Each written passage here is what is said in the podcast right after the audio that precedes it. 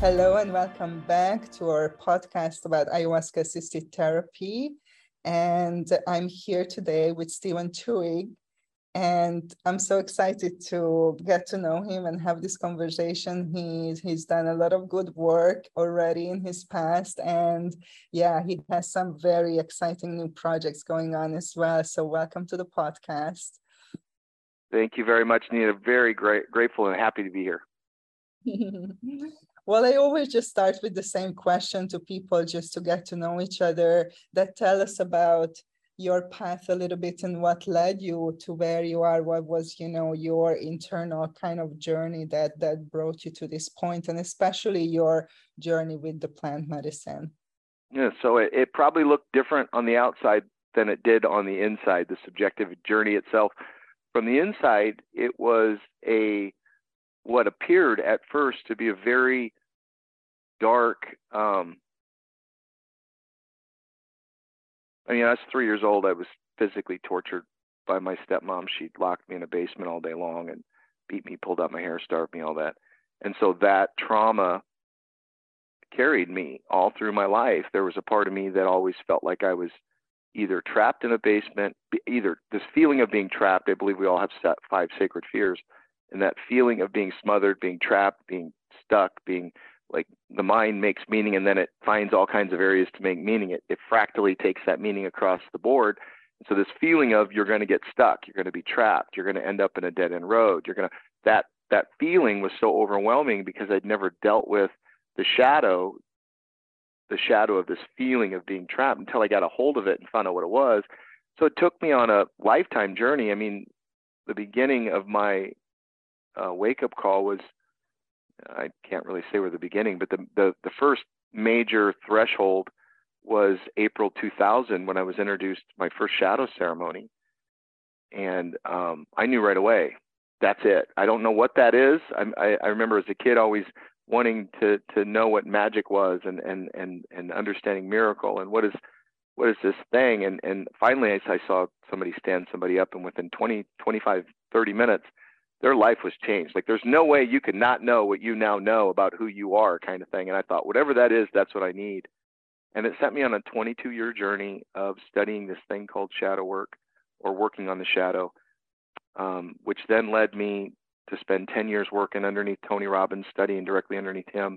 And then um, now I've spent the last going on four years now working um, underneath plant medicine, specifically Mother Aya, ayahuasca, for those that are not yet, have not yet met her.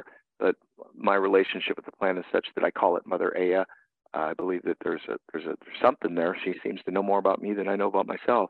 And I've spent the last four years studying underneath her to continue to dive into, you know, what's, what's below this thing that, that I call Steven.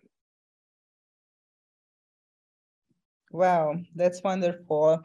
It's the most, most of us have this story of the wounded healer. I think that's so very true, right? Because your, your own suffering pushes you to find a way out of it. And, and, you know, some of us do to a certain extent. And then you have this desire, you know, to show that to others or help others to, because you know how it feels, you know, to be there where they are. So yeah, thank you for sharing your story. So that's so exciting. I'm a big fan of Tony Robbins and, you know, I did some of his programs and I, that must have been like a great experience just to be with him and, and study with him. So how did you come from, you know, from that world, which is quite a, I don't want to say more corporate, you know, but because it's very spiritual and healing what he's doing, but it, it's in a format and plant medicine, the jungle, that's kind of, you know, a different energy. So did you, did you feel that you, you were missing something or did, were you looking, or it was just a natural continuation of your path, or how did that happen? Well, yeah, I think that's a great question. I don't know that I've been asked that yet. And, and it, it really, I mean, when you're work, working underneath somebody like Tony Robbins, so when I came to Tony, I saw, I was doing this shadow work, and I was traveling all around, taking these underground trainings that hadn't yet peaked a um, mainstream understanding.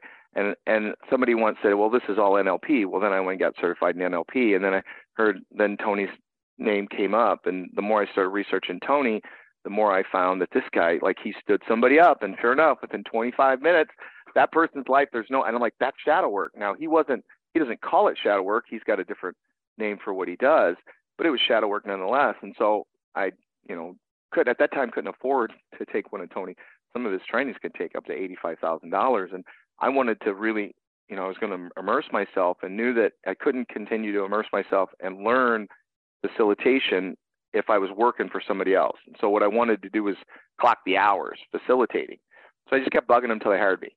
It was, it's, it's really just that easy. He kept bugging him until he hired me, which then got me in the door and allowed me to, to build uh, my relationship with the organization.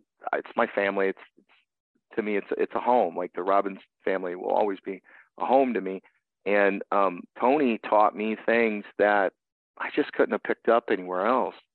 But after ten years, I mean, I committed to ten years, ten thousand hours uh, of well over ten thousand hours of studying his material, one thousand hours of face-to-face interaction, you know, in a, in a, in a room, learning directly from him. And, you know, having him, he, he, he commissioned me to strategically interview over ten thousand businesses to find out what worked and what didn't work in their business. Well, what I was doing there was looking at how the, the, the coding of the shadow was impacting business. All of my work around Tony was really understanding at a core level, how does this integrate, we called it implementation at the time, how does this, this change happen in the mind and then implementing it into, you know, I work with Tony's business partners. I mean, interviewed the most, some of the most successful people, got to work with just Jeet, flew all around the world, teaching his material. And there comes a point when it's okay, I got that. Now what? Now what? It's like, it, it was time. It had just, the universe was calling me to the next teacher. And they're like, who else am I going to learn from? It like, this guy's operating at a, at a frequency. Well, a friend of mine who also is a shadow guide mentioned ayahuasca, and it took me a couple years to come to her. Um, it wasn't like, a, oh, where? Because I was in recovery, twelve-step program. I'm a, what they call a friend of Bill's. Um, I grew up Alatot, Alateen, Alanon, A A, N A, like in a partridge in a pear tree kind of thing. Studied the twelve steps, and it was programmed in me, and I needed it at the time to help wash my mind. But taking a what I thought was a drug, really not a drug, it's a medicine, but that's a whole nother conversation. Taking a drug was just ran counter to what, how I was programmed. And so it's very, you know, coming, finally coming to the medicine. At that point, I was probably two years into my universe telling me it was time to move on. Um, but me not wanting to listen because I was just terrified. I mean, it was dream job, dream, like I was in, I built my own, I built a home, like I built the division built around me kind of thing. I built the position. Like it was, there was nothing there when I got there, like it was perfect. And it, it, it got to the point where it wasn't enough. And so mother, I came to mother and. Dude.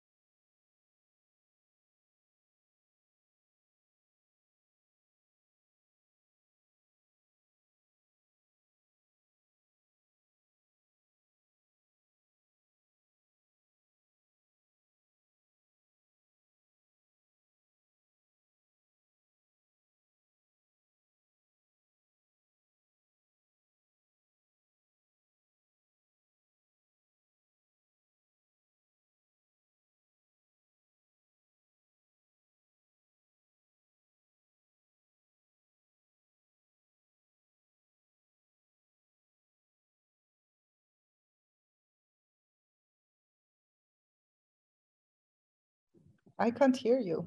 What happened? There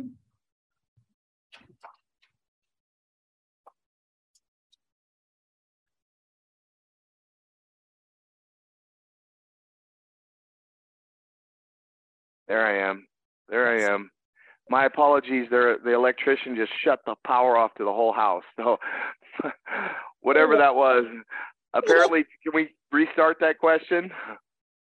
Okay, uh, you were you were saying that from the twelve steps, you know, you were kind of programmed that don't take any drugs, so you had this kind of little bit of initial resistance towards, you know, working with the ayahuasca. So how how did you break through that? Because I think maybe many people are in this, you know, situation.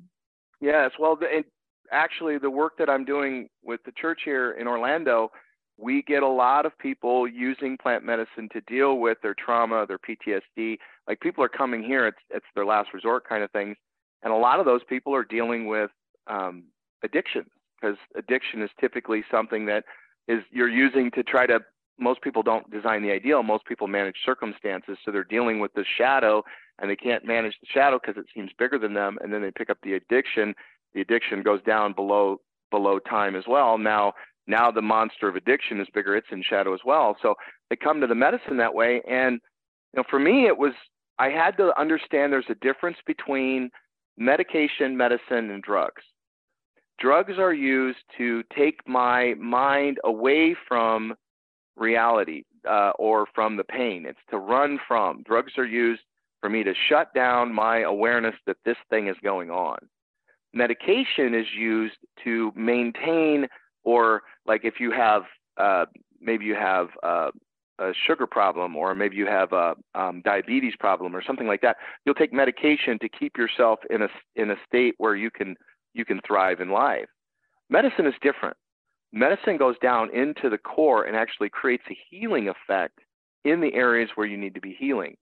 Plant medicines like ayahuasca, psilocybin, ibogaine, uh, iboga, stuff like that. Um, and on and on and on, uh, Amanita muscara. These are all plants that are actually medicine. They're, they're, they're, uh, people have called them uh, vitamins for the mind. And so understanding that and then learning how it's the relationship. When, when, it, when you really look at addiction, what you learn is that it's really about the relationship with the person, place, thing, or event. It's not really about the thing. It's not really about the drug. It's not really about the medicine. It's not really about the medication. It's the relationship that I've developed with it. We do a, um, we have a group called Ayahuasca and Recovery that meets every Thursday from five to seven here at the church. And we get a lot of people that come in and, and they're not even dealing with drug addiction. They're dealing with a shopping addiction or relationship addictions, or just the addiction to anger or or rage, or just an experience of reality that they just keep finding themselves unconsciously experiencing over and over and over. Addiction just isn't just a drug. So it really, what it did was it evolved my understanding of addiction in such a way that it made it so that I can understand what I'm doing in my body, what's going on in my mind, what's going on in my spirit, so I could heal those parts of myself that keep coming up. Right. So when you went to the medicine, it was for your own personal like healing, evolution, awakening, or it was also with the intention of, you know, bringing this into your practice or creating something with the medicine, or it was initially just for yourself? Well, originally, I thought it was to bring it into my practice. Because again, I come from Tony Robbins. It's time to go out on my own. What am I going to do? I need to figure out what I'm going to come to this medicine, and it's going to give me the insight that I need. And Mother's interesting, because you come to Mother and and and you go, okay, you have you want to always want to come to the medicine with an intention. You come in and it's kind of like um, the, there's this old show that I used to watch when I was a kid. I'm going to date myself, Nina. Um, there's this old this show called uh, Kung Fu with David Carradine, and it had this this old Oriental Zen master that would hold out a hand and go, "When you can snatch a pebble from my hand," kind of thing, right? And that's Mother Aya. You come in, you think you want to learn how to punch. Mother goes, "That's cute. I want you to come over here and I want you to kick this bag five hundred times." Now, she typically will get me to the punch, but she, we have to, I have to remove all the algorithms, all the stories that are keeping me from getting to the punch to begin with. And so it's like, well, that's cute that you want to get there, but before you get there, you really want to understand why you think you need to be there and what's causing you to go that direction to begin with. And by the time she broke that open, the questions, I mean, I came in, Nina, my first My first ceremony, I'm gonna I'm gonna out myself. All those people in the med in the plant medicine community are gonna hate. They're not gonna like what I just what I'm about to say. I drank I ate steak the night before. I had I mean I just coffee. Like, I hadn't read the dieta, And I showed up, and the good thing about the place that I work, we, we're right in, in, we have hospital on speed dial, we have a medical staff.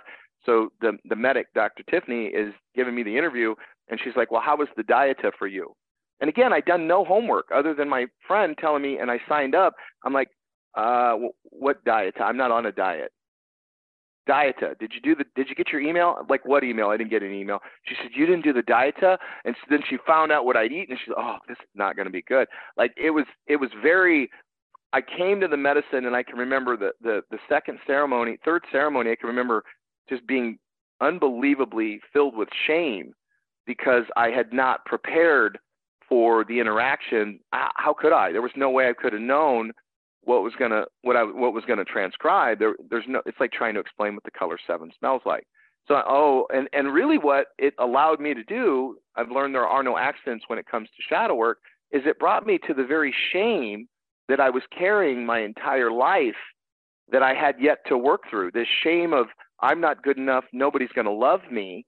And, oh, look, now I'm showing up in front of it. Look at how un, unworthy I am to be in front of. It was. It took me right to the very core of my pain. Even though I did it wrong, it, it was exactly what I needed, because I needed to understand just how much, how shame-filled I was as an individual, which was keeping me working in a job that I loved. But at the same time, I was underneath the shadow of a very literal a literal giant, right? And so there was no way for I could always hide and say I'm not good enough and feel not good enough, because I was standing in front of somebody that that just exuded worth and uh, good enough. And the whole time it was like he was teaching me to stand in my own axis mundi, and there I was projecting totally unconsciously without even knowing it. Wow, thank you for sharing that. Uh, I think a lot of people can relate to the humble, humbling nature of the experience, you know, uh, and often t- like, like that happened to me multiple times, you know, after working with the medicine for a while. I'm like, okay, I'm, I get this, like, you know, and then you, you know, nothing. You know? Yeah, well, as soon as I think I know the answer, then mother's gonna come around from the other side and show me how I was, because again, it's all story. Mother's second ceremony showed me, she's, I come, I woke up from a dream that I didn't know I was having. I was, it's a daytime ceremony. If you've never done the daytime ceremony with mother, it's just beautiful. And and I'm in this grove, we're in this beautiful grove, and, and I closed my eyes and I woke up. Now I don't remember going to sleep, so I can't really say I woke up from being sleeping. It was like a waking up from a dream that I didn't know I was having kind of thing. And there's mother, this female, Latin, like just this beautiful mothering. She's just looking straight ahead. Like she's looking like this. Like if you were me, she's looking straight ahead, and she's just doesn't care whether I acknowledge her, doesn't care whether I see her, doesn't care. Like it's all okay. And she's just exuding love. And I remember I must have been in a conversation with her, and I yet to recall, like for whatever reason, my mind hasn't given me all of it. But um, I remember asking, so it's all story? Yep, all story. All the way down to the very gaze of God. It's all story. Like, wow. And then I remember waking up and then looking around going, oh, wow, what was that? And then going back to sleep or waking up, depending on how you're looking at it, right? And going, well, then I remember I was just bawling because, again, I'm now I'm in my shame. Well, then why do we forget? Why do I forget that I'm so divine? And she started laughing at me, Nina. Like she started like almost not like a shameful laugh, but a you're so silly kind of laugh. And I didn't realize until later on down the road, it's because we forget the human, the root for human being in Arabic is to forget. Our very nature is to forget why we're here. Our very nature is to remember, is to, is to become aware of our purpose. It's like forgetting so that we can remember again. Right. And so it's, yeah, it's, it's like you, you, we go into these experiences and we think we want to go in for one thing. And it's like, that's because my ego is so un It's almost like uninformed of what's really going on, which is the nature of my suffering. Yeah, exactly. And uh, I want to ask that,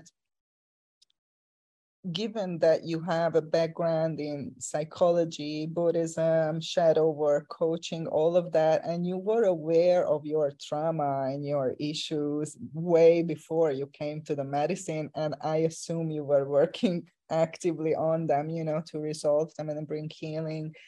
So what could you say, like, how was the medicine different from all the other tools that you used before? Like, like can, can you put your finger on it, like what this experience kind of gave you that you didn't get with the twelve steps and all the other stuff that you did before? That's a great question. I believe if there were, as a shadow guide, if there were a God that I worshiped, is like we all worship our, like if we were still in like Roman times kind of thing, if we worshiped a God, Mother Aya would be that God. She's, she's just a, she, like her ability to set up, run a process is, and because it's all in my mind, you can't hide from yourself, right? Um, but when I was three years old, again, I'm trapped in the basement. It's pre-verbal. And at three years old, mom and dad are God. Like, go back to when you were three and remember what it felt like, actually the subjective experience of being a three-year-old, mom and dad are God. And so um, pre-verbal, so I can't explain to you the terror that I'm experiencing in my body on a regular basis.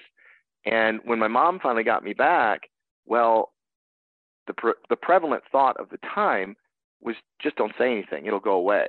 And so here you got this little three-year-old that would twitch at all the wrong places and obviously had to have some very odd behaviors because he always felt like he was either trapped or being trapped.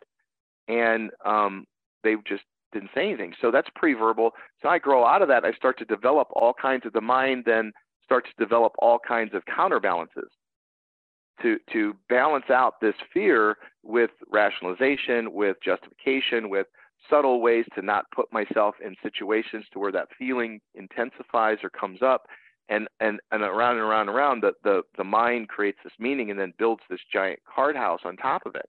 Well, now I'm, you know, forty some years old, and I'm on my date on date night with my loving wife, and she's like, well, what would you like to eat tonight? Well, do you want to go get something to eat? And in my mind, the subjective experience, why are you asking me? Why do I always have to pick? Why don't you pick? Notice that, see how at some level the thread of you're trying to trap me, that somehow I'm getting stuck, somehow you're trying to imprison me, somehow I'm trapped in a, like you don't ever make make the risk of saying what you want, how come I have to risk anything? This rooted in being trapped in the basement comes from that, and I don't even know that, but I have this feeling that this is just, why is she, like why doesn't she ever pick? That's just a natural response to any stimulus, was that for that to come up. Well, now April two thousand, I start doing shadow work, and it, something gets pinged there, and I start, and we call it taking a bucket.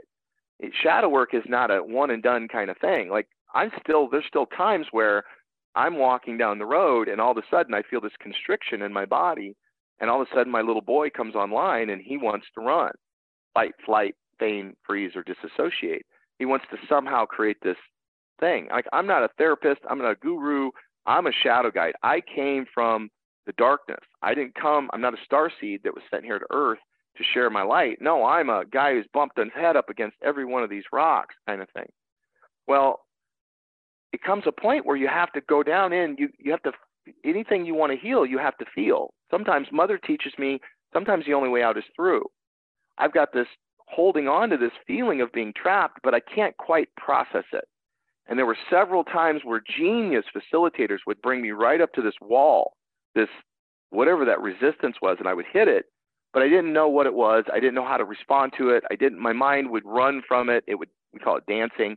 It would start to dance around it. And I just wasn't able to go through it. And I knew it. It's what led me to Tony. It's what led me traveling around the world doing this work. It's what led me to do, you know, then study, sit, sit in total silence kind of thing for days on end. Like it was all designed. I, I didn't know that I was trying to get down to this deep, deep, deep, understand what was going on down there, because I kept feeling like I didn't fit in. I kept feeling like you were trying, your questions are trying to trap me kind of thing.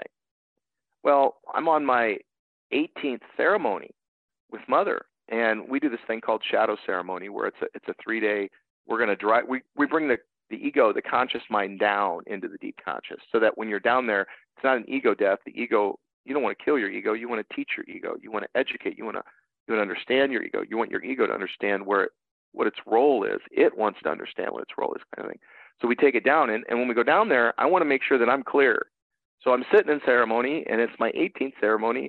And I'm, I'm, you know, I go into my, I go into process, and I start this process of I start bless. I have seven kids. So I start blessing my kids, and then I start blessing my family, my wife, then my, my outer family, then my, my, my clients, my tribe, my, uh, my friends, my strangers, my enemies, the world, the universe. And by that time, again, I got seven kids. So by that time I'm deep into the medicine, right? And, and, and all of a sudden I, you know, mother help me, mother help me, mother help me. And all of a sudden this voice, this, this, again, female presence comes, she come, she, she came right here and she said, when was the first time that you remember asking for your mother's help? And bam, dropped me in the basement. And up until that time, Nina, I had no recollection because it was so much terror that my mind just said, he doesn't, the ego will keep you away from that completely. That's its job, is to help you survive. Pain equals death.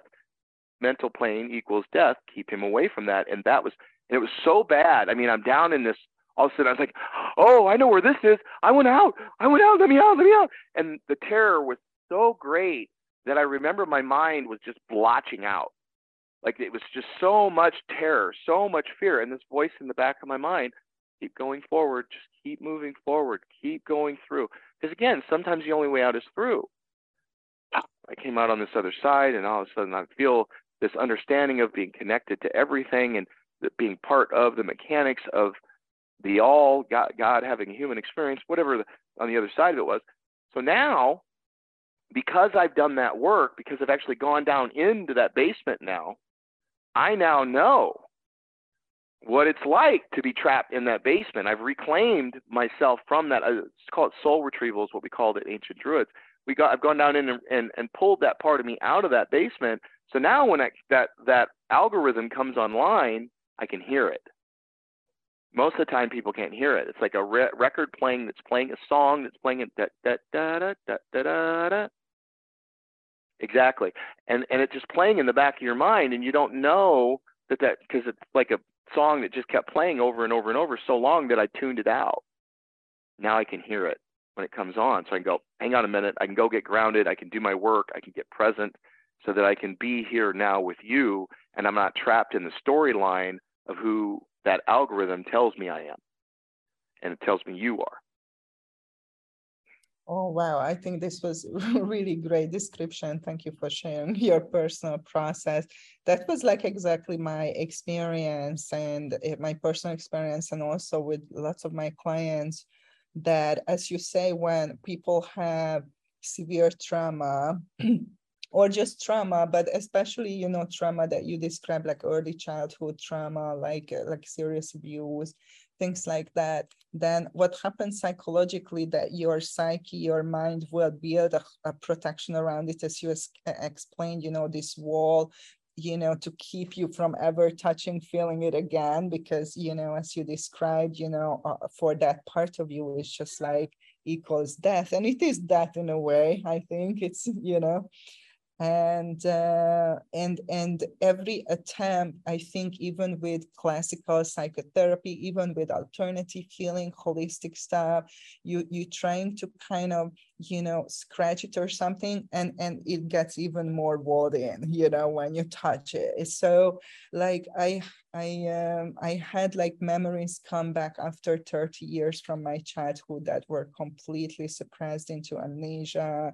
That kind of totally changed my life, you know, in, in a huge fundamental way. And I have a lot of people with this, you know, that they have memories coming back, the things that they didn't remember that happened, that explains the whole predicament, you know, that they are in it. And they tried like everything, you know, before, and they couldn't go there, they couldn't touch it, but they felt the effect in their life, or they did, you know, improve to a certain extent, but never kind of uprooted the problem. And I think a lot of people describes, you know, the, the, the mother ayahuasca this way, that she's like a deep surgical tool that helps you to go to the root of the problem and, and uproot. And, and, and normally you would not go there because there is so much resistance to go there, that I think we need this help, you know, to break through and, and to be carried and guided, because as you said, while you were going through that terror, she was there,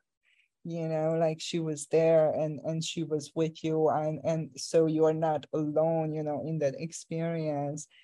So, and, and that's very deeply, I think, healing and, and changing and transforming. And I think that's, that's one of the reasons people have this calling, you know, that we say that you are called to this medicine. I think it's like because of that, because people are ready, you know, to go to that depth, if that's, that's their intention, of course, you know, there is many other intention to go with. So yeah, definitely like a great tool to to touch, you know, that depth that it's it's hard to access. I'm not saying you cannot access with other tools because everything is possible and there's so many ways. But my experience is that it's like shortens the process. Like it's like a, you know, but it's also much more intense. And I think that's why we need guidance. That's why we need container. That's why we need community, because it is very intense experience, not just in the ceremony, but before and after. So let's talk about that part. Yeah, well, and, and the before and after, I mean, when you come to the medicine, we're specifically talking about Mother Aya, when you come to the medicine, I had a call, a prep call with a gal yesterday who she's coming in, she's going to spend ten days just decompressing from her entire life. She's prepping for, she's, she's going into it. I told her, I said, you're coming into it way better than I had. I did. I did you're going to get like the, the mother's going to be just hugging. Like I, I would, I did not come like that. So good for you kind of thing. But she's given herself ten to ten days, I believe, to, to decompress, to, to kind of filter out. I call it a mental cleanse, to cleanse out everything. And she's going to sit with the medicine. Now, when we sit with the medicine and we talk about, well, this medicine versus that medicine versus the other medicine, I'm learning. Like every Saturday, I go in and, and do a, a shadow intensive, like a mini shadow ceremony. People drink Friday night, they'll drink Saturday night, they sit with me Saturday morning. And in that process, what I've come to believe is that it's not, well, go do your, go drink, mother. It's, it's like you come to it in the subjective experience. All shadow work is a subjective in the now experience. And so we'll get people that'll come do ayahuasca and then they'll come do a piece of shadow work and they'll, they'll go to do something else and they'll go, oh, that something else did it. Well, no, it was your journey through the hero's journey that, that did what it was. It took everything you got to get where you are. I don't think there's one, there's one, it's not a one size fits all. It's me learning where is my path? Where do I need to be? And how can I align my axis mundi, the center of the universe, with that? So we, you know, Mother sat Saturday with somebody. It's like, well, don't know that I'm going to drink drink Friday night. Don't know that I'm going to drink Saturday night. Okay, well, tell me, what is the reason? Well, as I said, what did you come here to get? Well, I come here because it feels like everybody in my life is moving forward and I'm stuck. Really? Yeah. I said, well, okay, so tell me what happened last night. I'm not making this up, Nina. Well, I took I took the medicine and, and I looked around and it seemed like everybody was having these great experiences and it just wasn't doing anything for me. Huh. And how did that make you feel? Well, it made me feel like I was being left behind. I mean, you can't make this up. Mother brings us right to that suffering point, that the, the, the one that I'm able to deal with, grasp at that time in my, at, at my journey, in my journey. And she goes right after, this is the work you're doing. And so it's like, we, like, which one's better? Now I do believe, when it comes to shadow work, when you add shadow work in when working with medicine, whether it be Mother Aya, whether it be microdosing uh, mushrooms, mother, macrodose, hero, hero dose in ceremony, however you're doing it, do it with attention, and you add shadow work into it, it becomes an entourage effect. Because now you are looking for those places where you are least wanting to go. You're leaning in to the, to the, to the shadow, to the darkness, to the pain, to the suffering. You get these. You, you think of it like you drink the medicine and you get these icons that pop up. You get, you know, cute and fuzzy bunny, uh, creepy uncle, whatever, you know what I mean? And most people want, they want that cute and fuzzy bunny. They want to go, oh, I want this, you know, they think enlightenment is this kumbaya, and really it's hair messed up, you know, purge all over you, like shirt torn off, covered in filth from head to toe. Like that for me is real. You know, that's real. It's authentic, because change is always messy. Change is always uncomfortable. It's rarely convenient, and it comes out in the physical world by messy, because this is the this is the way all my stories have kind of placed me in this. Re- it's comfortable right here. As soon as I start to shift differently, everything gets messy. And so we come to the work and there, and it's messy. It's just messy. And we've got to be willing for me to go into that, that creepy uncle. You know, for me, it wasn't a creepy uncle. It was so much. It was that and a stepmother and a, and a, and a, and a, and a, and a, and a, and there were so many that because I bumped my head against all that, I can see now I can go down into those basements with people. I'm not afraid to go down in those basements. And so I've got to be willing to use both. I use what's available to me, what works for me in a way that works for me, because I'm, you know, I'm just, that's the only way I know to go. I'm just following that path of healing. And so it's, it's, it's understanding what works best for you, being willing to go. So many people say bad trips. Those are the ones that are really juicy. If you give yourself permission to lean into them, those are the ones that really grow me, that make me aware of why I'm showing up, why I'm getting the outcome that I, that I'm looking for. And the other thing you mentioned was you talked about, you know, all of us that are coming to it for, from our trauma.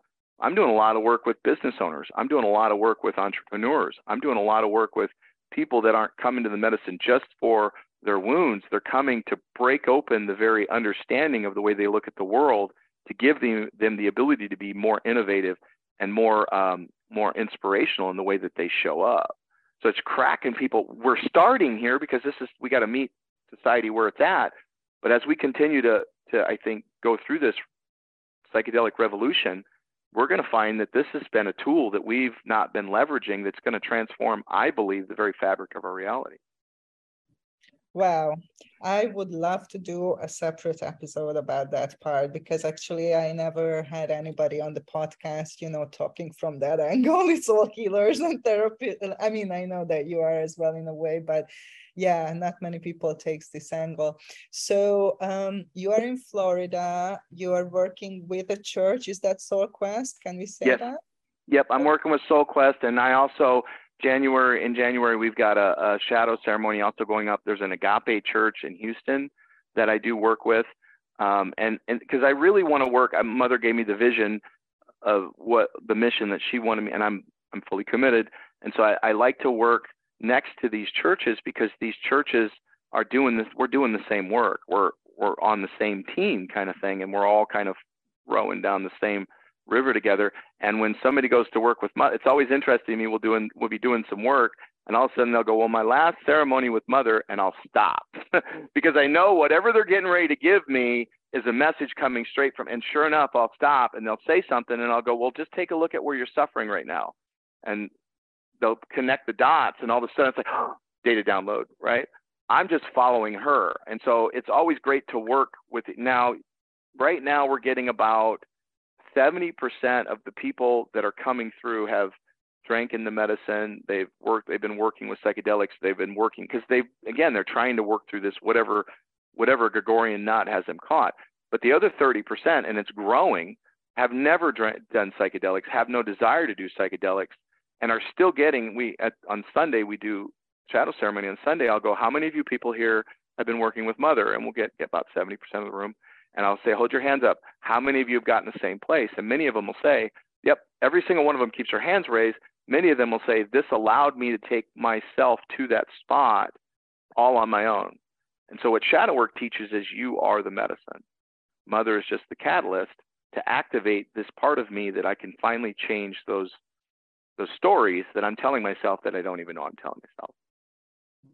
Oh, that's a really good way of putting it. And I was smiling because this is on your website that you are the medicine, and my my sentence is that love is the medicine, but I think that's the same thing, because I do believe that we are that love. So yeah, just said in a different way. So okay, so you are like a person who helps people before and after, but you are not trained to serve the medicine or, you know, or, or things like that. So you take the, what, like, how, how is your program works? How long is the before and the after? Is it individual? Is it a group thing? Like, t- tell us about that. Great question. Yes, I don't have any authorization uh, from Mother. I've got no training. I've got no desire to serve uh, Mother. I believe that in our reality, what Mother is looking for is somebody to bring in that ancient lineage of how to work with the medicine. And at the same time, because the modern mind is so complicated and uh, um, befuddled with all of the confusion and all of the misinformation that I've taken in to be truth, that it there's a bridge that needs to happen between the ancient and the Western thought. And I, I like to say that I am the keeper of threshold. I am the guy that stands between change. Like, that's what I've been studying for twenty-two years, is change, standing at the doorway. So what Mother showed me is you, I'm to stand at the doorway to change. And so I'll work with people on the front end to prepare them. And it's always funny because I, I start to wonder, well, where does ceremony really begin? Does it begin when I when I take the medicine? Does it begin when the medicine comes on? And I'm beginning to believe, and it's it's been my understanding from working now with countless people, that it starts way before that. As soon as I hear the calling, I've started to go into some form of ceremony at just how conscious am I? And as many times you'll see people resisting that, and and and all of a sudden you'll see the pain intensify as they're going into this ceremony. It's like, breathe, you're going through a threshold, your body knows something's getting ready to happen, and so it's your mind is fighting you, and it's creating reasons why you're in danger, and just breathe. And then they'll come through the ceremony. I'll work with them on the front end. And typically I suggest, you know, you want to start, you want to start an integration process. Typically you would be good about a month prior, maybe two months prior. Um, varying, I had one lady that her, her daughter died, and started working with her two months prior to her coming to drink. And it was exactly what she needed. And then I sit with Saturday morning while, you know, because we do a Friday night and then Saturday night. So Saturday morning, I'm sitting with people while they're in the medicine. And I always give people, there's four, there's four questions that I give people that Mother gave me back on my eighteenth ceremony to help people work with the medicine to do their shadow work. You know, first go back to the guy that felt like he wasn't getting it. First question is, is what are you feeling? Easy question. What am I feeling? Like, you're in the medicine and all of a sudden, nah, I'm not happy here. This ain't working, whatever. What are you feeling in your body? I'm feeling angry. Hmm. Second question is, is do you feel that way all the time? Feeling that way all the time. Interesting. So that's not the situation. It's the pan, it's what I call the looking glass that you're looking through. You're filtering it through whatever angry story you've got. Interesting. Third question, where did I where did I pick that up from? Mother took me. I, I Mother came in and said, when was the first time you remember? She took me all the way back to that space. And Mother, if you ask those questions while under the medicine, Mother will say, I'm glad you asked. And she'll, she'll take you right there. The problem is, is that I don't want to go there because I know where I'm going, but I don't know that I know that. Right? So I got to ask that question. The fourth question is, well, what kind of a person did that make me? What did I yearn for? And what that's doing is, is it's showing me where I, because many times in shadow work, what we've come to find in our tribe is um, I'm doing the very thing that I want, but that my little person needed back there. I'm doing out here with you, trying to fix that algorithm that I got going on back there, but I'm not conscious of it. And I could take you down to deep, deep, deep, deep, deep levels of that, down to you pick a job because you're in shadow, and that's the job that allows you to feel that shadow. Like, I've seen it happen in varying different ways. And so that question allows you the ability to see what's really going on, so you can start providing that for yourself, start cultivating that in my life. And then once that happens, then Mother's going to help you work through that. So then I'll give them those questions, work with them to prepare them for their night, their night ceremony with Mother. They'll go through their journey with Mother, and we have people there that have been trained. We have uh, we have uh, curanderos that come. Misty Taki was just there a couple weeks ago. Like, we bring in uh, we bring in just geniuses. Like, again, these guys are dealing with hundreds of thousands of years of lineage that they've been trained out of how to work with the medicine. Those people will come and they'll pour and they'll hold ceremony. And then after the ceremony, we do integration. And I do, um, for Soul Quest, I do a Monday night integration. Thursday night, I have an open house for anybody that wants to come. Uh, we're going to be doing one for Agape. And, and so these integrations, we actually take people through work so that we can continue to do the work that Mother started, because that's not where it ends. That's not where the work ends. That's where the work begins. And it, for many of us, it's a lifetime journey. So how long will it take afterwards? Well, it takes what it takes. it, like it really takes what it takes. Some of my, I've got students that have been with me for four or five years. I've got clients that have been with me for seven years. I've got, I've got some people that will come and they'll sit through shadow ceremony and they'll be good. They'll get whatever healing they needed, whatever, whatever they needed to be on the path to wholeness. That's really what shadow work is. It's the path to wholeness. They'll get on that path. They'll get what they need, and they'll go on with their lives. So it just depends on who that person is, what level they're at, where they want to go. If they're going to be a guide, then they're going to come, they're going to work with me for a lengthy amount of time because I want to make sure that they're ready to go before I say, yeah, these people know what they're doing. Yeah, I, I totally agree. It's it's very individual. And I would also say that there is kind of a minimum amount of time because, um, you know, often people think that, oh, I had an integration circle after the ceremony, so I did integration. That's that's not, you know, like that was one circle. So, and and because of the nature of what you described, that you are dealing with very deep shit that is coming to the surface that you need to process, and your beautiful higher self and intelligence orchestrating that process in like waves and layers, so you can kind of, you know, not get another shock when you well and, and and what you call a circle, people are calling integration.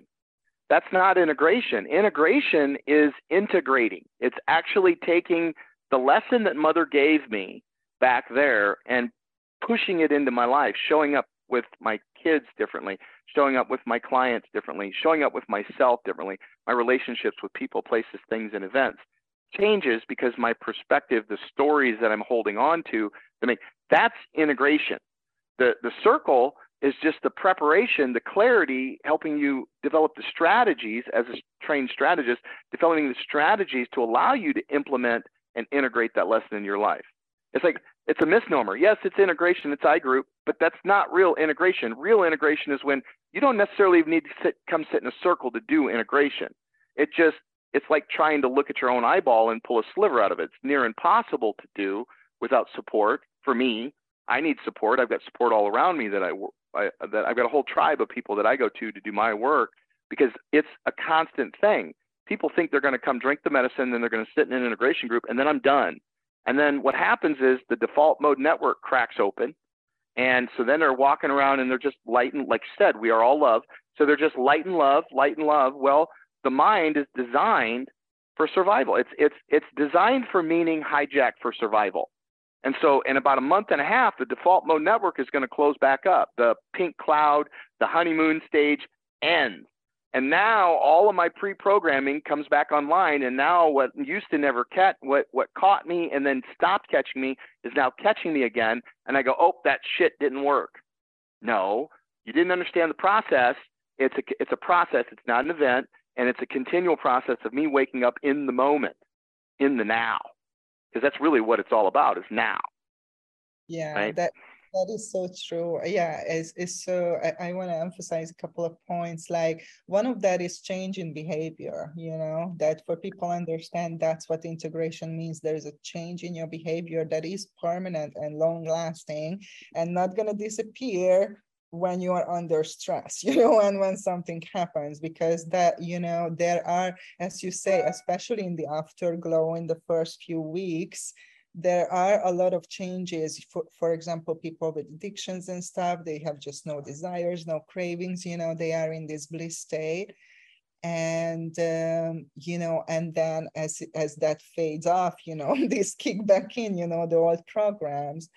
And uh, to change your behavior, you have to change your perspective. You have to change your programming, your, your belief systems, uh, release emotional baggage, process through your trauma and all of these things.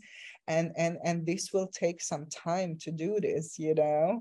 And, and I definitely, like my observation, like my program is one year. I just want to work with people who are serious about it, like one year integration after the ceremony. And that's my ob- observation is that the first four, six months, there is not much visible change. There is a lot of internal work and change that is happening, and the physical manifestations will start to show up a little bit later. And oh, wow, now this changed. The relationship is changing, my work, you know, and then there is many measurable changes. A lot of my clients change careers, change location, my, uh, their basic relationships change. So like literally things that you can say, okay, it was like before like this and now it is like that, that you can look at that something significant change. Like, and I think that's the best way to measure, you know, how much you know, good work that you do with the medicine, because some people get in this competition, competition, you're like,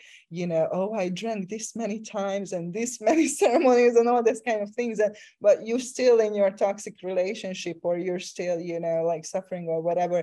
So that's not the point really of the whole uh, story. Well, and And now what they've done is they've taken that toxic relationship many times that they had out here, and now they've developed the same. They're trying to develop the same type of uh, of of relationship with the medicine and spirituality.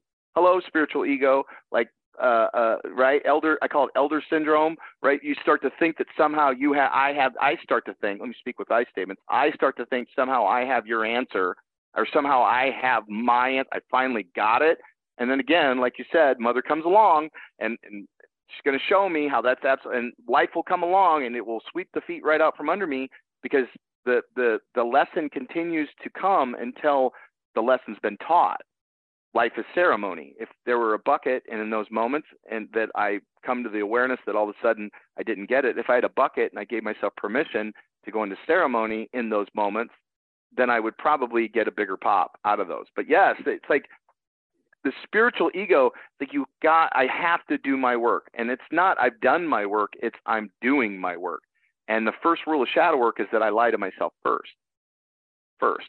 I believe the bull crap that I'm telling myself, because I don't have any other thing. I'm inside the bubble that is Steven Tuig, right? The bubble, the, the three point five billion years, this bubble that is my mind, version Steven Tuig Senior, it took three point five billion years of programming to get to right here. For me to think that somehow I'm going to go drink something and then all of a sudden everything's going to change. Well, that's more of the same shadowy belief system that has us trapped in suffering to begin with. Go get this and you'll be better in here. Let me fill this, this empty hole. That empty hole is not meant to be filled. Stuff doesn't go in that. Stuff comes out of that. That's your sacred well. The stuff come, things, life doesn't come to you or from you, it comes through you, through me. And I've got to be willing to sit at that well and do that work so that I can connect to the sacredness that is, that is me. Yeah, absolutely. We always say here that, you know, the, the mother does her work and you have to do your part. And it's like a, a synergy of those things, you know, and, and we are conditioned to expect the pill to fix me, to expect the medicine to fix me, the therapist to fix me, you know, and and and we have to. Which you see the root of that. You said, wait, listen, listen to those words. You said to fix me, to fix me. Well, this presupposition to fix me is that somehow I'm broken. Mm, isn't that interesting? Where do you feel broken in your body? Where did you pick that story up from that somehow you could be broken? That somehow you were you were breakable, that somehow you're not God having a Nina, like, and instantly here we go. Like if you were in the medicine, here we go. Like if we were on the carpet, here we go, right? And it's the world thinks it's, I've come to this belief system that we travel around the world thinking that I thinking that somehow I'm broken, and if and in a consumer-based economy, buy this shirt, buy this hat, buy this car, have this wife, drink this substance, take this pill, and it will fix your brokenness. And so then we become a, a, a, a we become a society of takers, and and when you read like um, um, Mark Gaffney's book, The Erotic and the Holy, talks about giving, taking, being open to receive, and so we become the society that we've been programmed unconscious, not unconsciously, deep consciously. I'm unconscious to my deep conscious, but the deep conscious programming is to just take, to to to put a Band-Aid on it, and so now we're gobbling up resources because that's what we've been programmed to do in our personal lives, and everything is fractal. So when you see the society, the way that we're treating Mother Earth, we're treating Mother Earth the way that we treat, treat our mothers. Like mother, think of your mom. Like everybody listening, think of your mom. Your mom calls you on the phone, and what do you do? Right?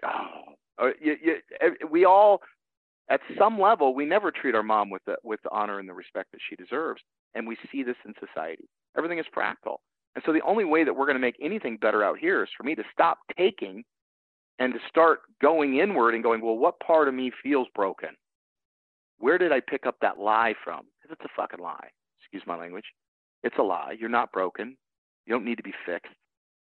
That's, that's just a story that you've picked up somewhere back there. And because that story is back there, then you're, and again, this is not no medical device. If you, if you need medical support, please seek out all that. Like, but you have somewhere along the line, that story is going to have to be dealt with, because it will keep, pro you'll project it. The mind, what it does, I think, is the mind is projecting all of this stuff onto the world. That's why they call it projection. I believe the reason the mind projects it isn't because it can't handle it and it's trying to balance. I think that the mind does this as a tool for us to see, oh, there's a lie I swallowed back there. I need to, I need to change that. I need to change that dial so that it's more of empowering. And, but we haven't been taught that. And because we haven't been taught that, we just keep taking to try to fill that hole, to try to take care of that pain, to try to take care of the anger, to try to deal with whatever dissatisfaction that we're experiencing in life. And that will continue to grow until we, as a society, turn inward and go, okay, let me take a look at where the real demon is, because it's inside of me. It's not, it doesn't, it's not, doesn't exist out here. It exists inside of you. Yes, that's, I think, a big, big part of the journey, taking responsibility, but that comes with the way of remembering of who you are, you know, and, and your power and taking back your power and all of that. So yeah, the hero's journey, I think, really good description, you know, that, that suits more. Yeah. Yep. Everything sits at the, like we, the identity is the little I am. So if you just right now in your head, just say, hello. Yep. Say it again. Hello. There they are. Right? And that person never shuts up. All she does is chatter, right? And what does she chatter? Well, she chatters in narrative form. And then after I tell myself a narrative that I go, okay, that's true, it turns into a story that I tell me about myself about this. It hardens, it calcifies. Once that calcifies, then it hardens into what I call a blueprint or a belief. Like, Nina, think of how, how, how, how certain you are that the sun is going to come up tomorrow. Hold in your body how certain you are that the sun came up today. Hold in your body the level of belief that you have that the sun came up yesterday. Now, just for a moment, take in the awareness that the sun has never come up. You don't revolve around, the sun does not revolve around us. We revolve around the sun, but our mind has said the sun is going to come up. And at that level, there's a, there's a lie right there that you've taken in. At that blueprint level, the same sit, stuff sits down. You're going to be trapped in a basement. You're, the five core fears, I'm not good enough. You're not going to love me. If you leave me, I'll die. I'm going to be trapped. I'm going to be smothered. The five core fears load down here at the blueprint. And then that drives how I feel. All the blueprints of the reality of the world that I have then drive my emotions, which then dictate my, my decisions, my strategies, my agency, which then leads to what I'm going to do. You start pulling this out, and what you find is we've all got one story that we've been following. One story, same story, every story, every movie, every book, every mythology, everything that was ever worth. There's this hero that everything was great, and then all of a sudden it sucked, and I went through these trials and tribulations, and I came through this ordeal, which then gave me this new awareness, which then I returned home and brought back to the tribe. In this cycle, you can see it, Stanislav Grof calls it the four matrices of birth. The birthing process, we see this hero's journey, and then cycles. Everything is fractal, so then everything is, is some representation in your mind of what is the story here. And because we've been given that framework to tell ourselves the story, this is how we make meaning, is through that hero's journey. So when you're in suffering, ask yourself, am I in my ordeal right now?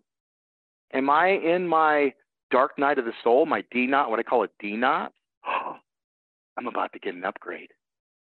Something's going to happen here that's going to pull through you. Look at every dark night of the soul you've ever been through.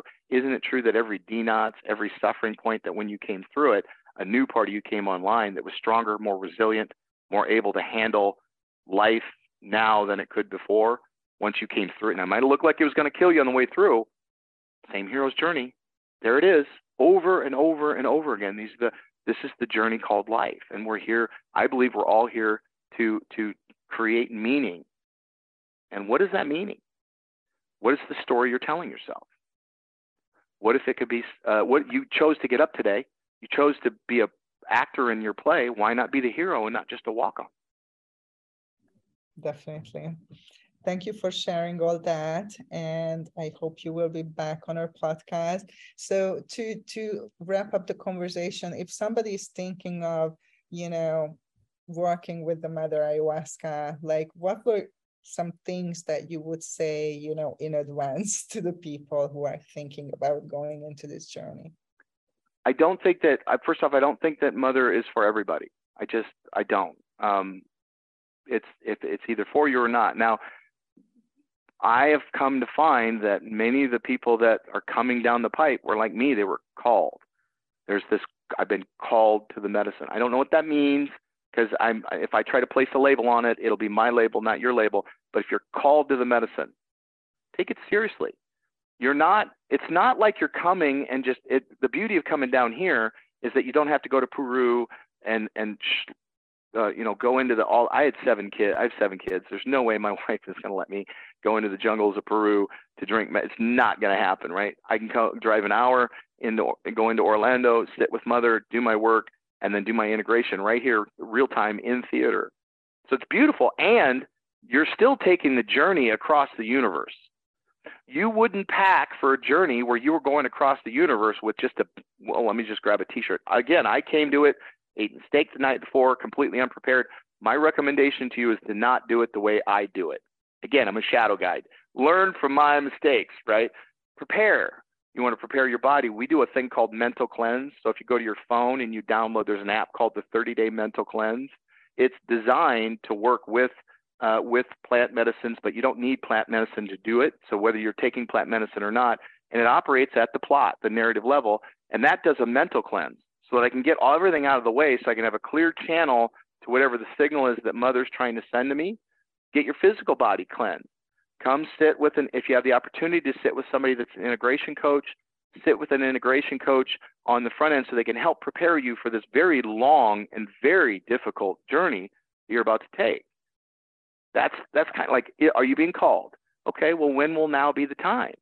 And, and then once you've got that, it's like, okay, I know where I'm going. I know I'm, I've got my intention. Then you want to sit with somebody that you know that, that can give you this, as much safety as you, because the Western mind, we're all certainty, but we want certainty in the most uncertain world that you could possibly have. And so having a, here, we have a medic on staff. We've got uh, trained uh, uh, water uh, people that pour the medicine that have gone to Peru, and they've, They've done, the, they've done all the training. They've worked with the, the tribe so that they could bring that back. We've melted both worlds. So you can go in as far as, like, I can give you times where having uh, a medic on staff allowed me to let go. I can tell you times where having Tite Pedro come in and, and, and pour for us allowed me the ability to let go of whatever I was holding on to. And with mother, it's all about letting go. At the end of the day, it's all about, that's it. At the end of the day, because that's enough. That's all I need. Because like you said, we are love. It's like, I resist that. And so sitting in those spaces of packing effectively for the trip, making sure that you get the research necessary to make yourself okay with it, and then letting go. Because once at the end of the road, you're going to grab this cup and you're going to take this drink, and it's going to be the foulest tasting thing you've ever put in your mouth, probably. And there's no way we can prepare you, or I can somehow give you some understanding, because your story that's in your head and my story that's in my head don't line up. What I, what I found is we'll kind of all be talking about the same thing, but a bunch of blind men kind of feeling around on an elephant. And together with all of us, we get a very good view of something magnificent. And so find a community. I believe find a community, people that you, again, you could trust. There's a lot of people. If you haven't read, uh, watch the documentary Orgasm Incorporated on uh, Netflix, go pick that up so you can see the type of people that are doing work in this industry that are, in my humble opinion, are not necessarily, it's not an al as altruistic as you think it is. You want to work with people that are trained to keep their stuff out of your mind and do the work that you need to do so you can leave more, a better, better, brighter version of you. Once you've done all that, then set up an integration process with somebody that you know, again, knows the integration process. So they can help you work through the decades worth of information that you're going to get in six hours. Yes, so very well said. Yes to that. And thank you for uh, making time to share with us today. And I would love to do that other occasion about, you know, how those people who, who come for, you know, more the corporate world with different intentions, not necessarily hearing how, how does that work? I would love to hear about that. So thank you for being here with us today. And yeah, thank you for all our listeners. Please like and share the podcast and stay tuned for the next episode. And we're going to share all uh, Steven's, um, where you can reach him. His website is mastering change dot com, right? And yeah, my website is avatar healing arts dot com for my offering. So yeah, stay tuned and see you soon. Thank you for being here. Thank you, Nina. Thank you very much. I had a great time.